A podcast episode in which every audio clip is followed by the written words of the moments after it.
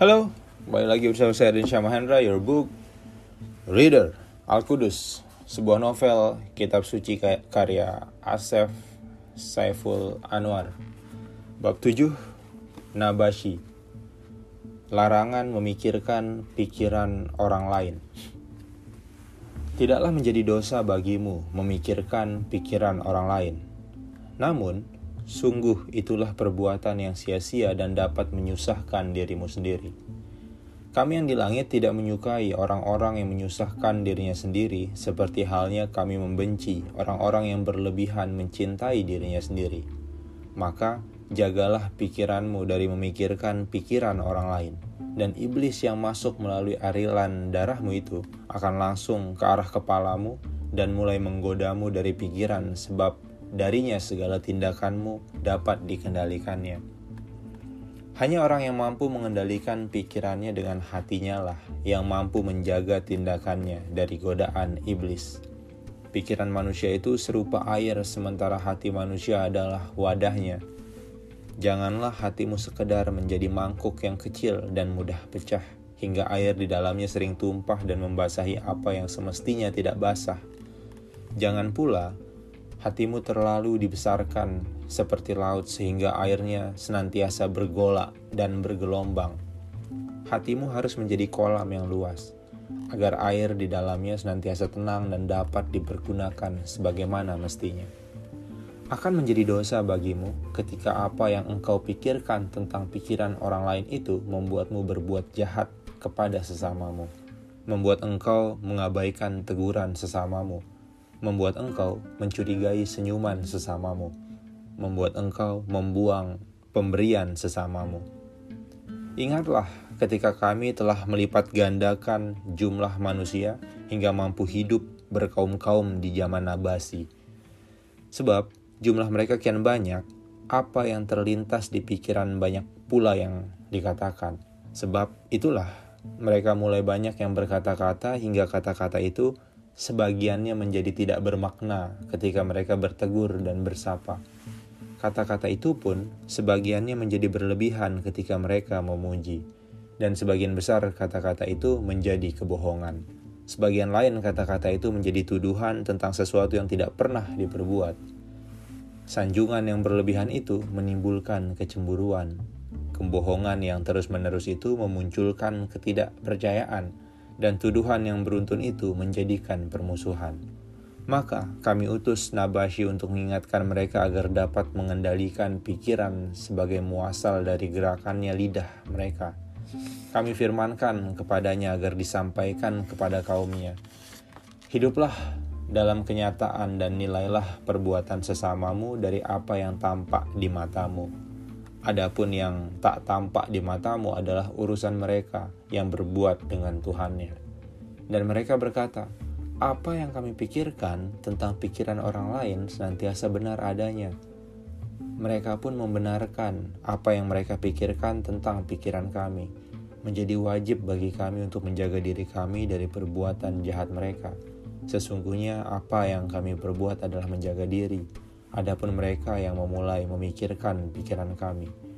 Nabashi berkati lagi kepada mereka, Ingatlah perintah Tuhan agar tidak menyalahkan sesamamu, tapi carilah apa yang salah di antara kita.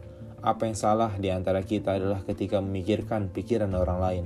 Dengan memikirkan pikiran orang lain, kita kemudian meyakini itu sebagai kebenaran sehingga apa yang tampak menjadi benar. Janganlah apa yang tampak di matamu menjadi salah sebab tidak sesuai dengan apa yang ada di pikiranmu. Mereka yang pikirannya telah dikuasai kecurigaan itu, tiada sudi mendengar perkataan dari utusanku. Kecumburuan melecut, kebohongan yang memantik tuduhan, saling tuduh merebak hingga di antara mereka mulai saling merusak, sebab semakin buta pikirannya mereka, maka uh, saling melukai hingga mulai ada yang terbunuh mereka yang sadar setelah jatuh. Nabashi datang kepada mereka dengan menceritakan kisah Manat dan Lanat. Namun hanya sedikit yang mau mengerti, mengingat dan memilih mengikutinya untuk tidak berada dalam pikiran yang sesat. Sebagian besar dari mereka memilih membalas dendam, maka dari satu orang yang dibunuh itu menyebar menjadi peperangan antar kaum. Sungguh, anak cucu Waha itu sebagian besar tersadar dan ingat kepada Tuhannya ketika mereka telah jatuh dan terluka. Mereka yang kaya akan sadar ketika jatuh miskin dan terhina. Mereka yang sehat akan sadar ketika jatuh sakit dan terancam mati. Mereka yang muda akan sadar ketika badannya telah banyak jatuh dan sering dipapah. Mereka yang senantiasa bersenang-senang akan sadar ketika air matanya yang tergenang jatuh. Demikianlah Sebagian dari mereka yang sekaum dengan Nabashi itu mulai sadar akan apa yang disampaikan kepada mereka ketika mereka melihat saudara-saudaranya terluka dan terbunuh. Namun, sebagian lain memilih meneruskan dendam dan hendak membalaskan rasa sakit yang dideritanya.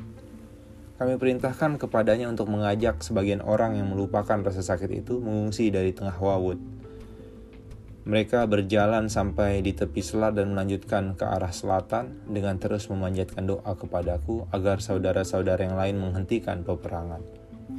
Ujian bagi Nabashi dan istrinya.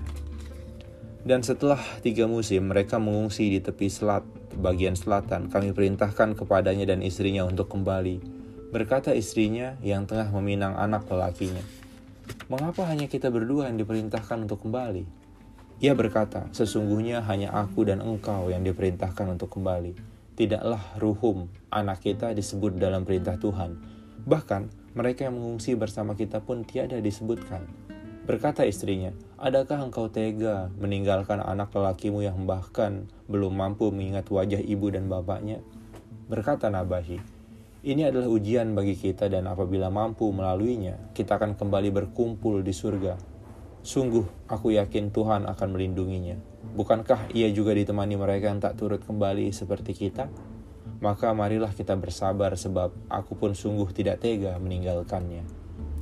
Sepanjang perjalanan kembali, Nabashi senantiasa mengusap air mata istrinya. Ditenangkannya istrinya bahwa anaknya akan senantiasa dalam lindungan Tuhan. Dihiburnya istrinya dengan cerita bahwa kelak anaknya akan menurunkan keturunan yang agung dan mulia. Bertanya istrinya, adakah Tuhan telah mengabarkan hal itu kepadamu? Berkata Nabashi, tidakkah lebih baik kita berdoa agar Tuhan mengabulkan ceritaku itu? Aku yakin Tuhan memiliki maksud yang tak mampu kita tangkap dan membiarkannya menjadi misteri. Dan setiap maksud Tuhan adalah baik. Demikianlah kami uji keduanya hingga mereka senantiasa mendoakan anaknya. Dan dalam perjalanan itu mulai tumbuh kembali satu benih Nabashi dalam rahim istrinya. Nabashi menghidupkan orang mati.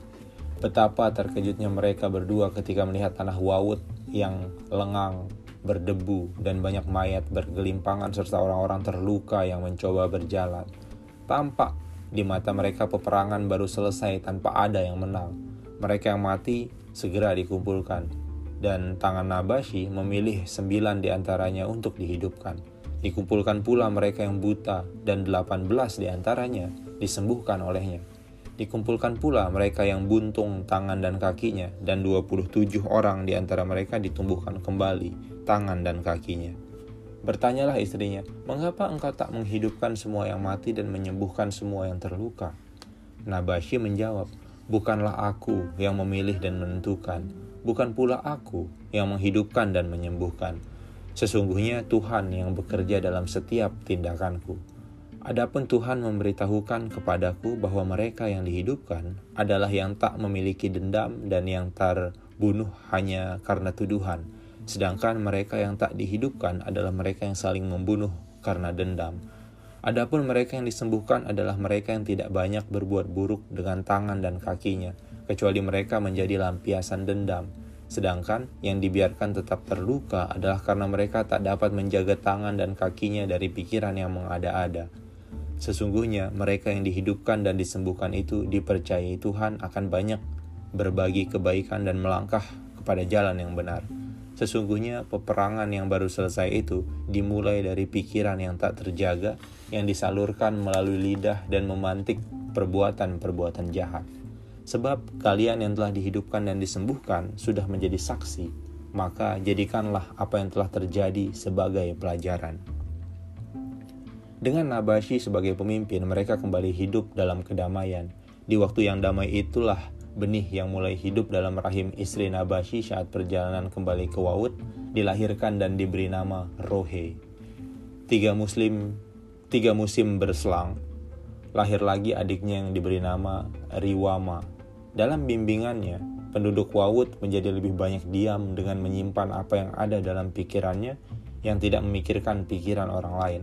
Wawut pun menjadi sunyi hingga setiap daun yang tengah jatuh terdengar bergesekan dengan udara. Namun hanya sebentar bangsa Wawut itu menjaga lidahnya, sebab ketika sampai pada masa cucunya, yaitu Diris, yang lahir dari Rohe, mereka mulai gemar mengolok-olok hingga ajaran yang kami turunkan kepada Nabashi mulai dilupakan. Sekian, sampai bertemu di episode berikutnya. Bye.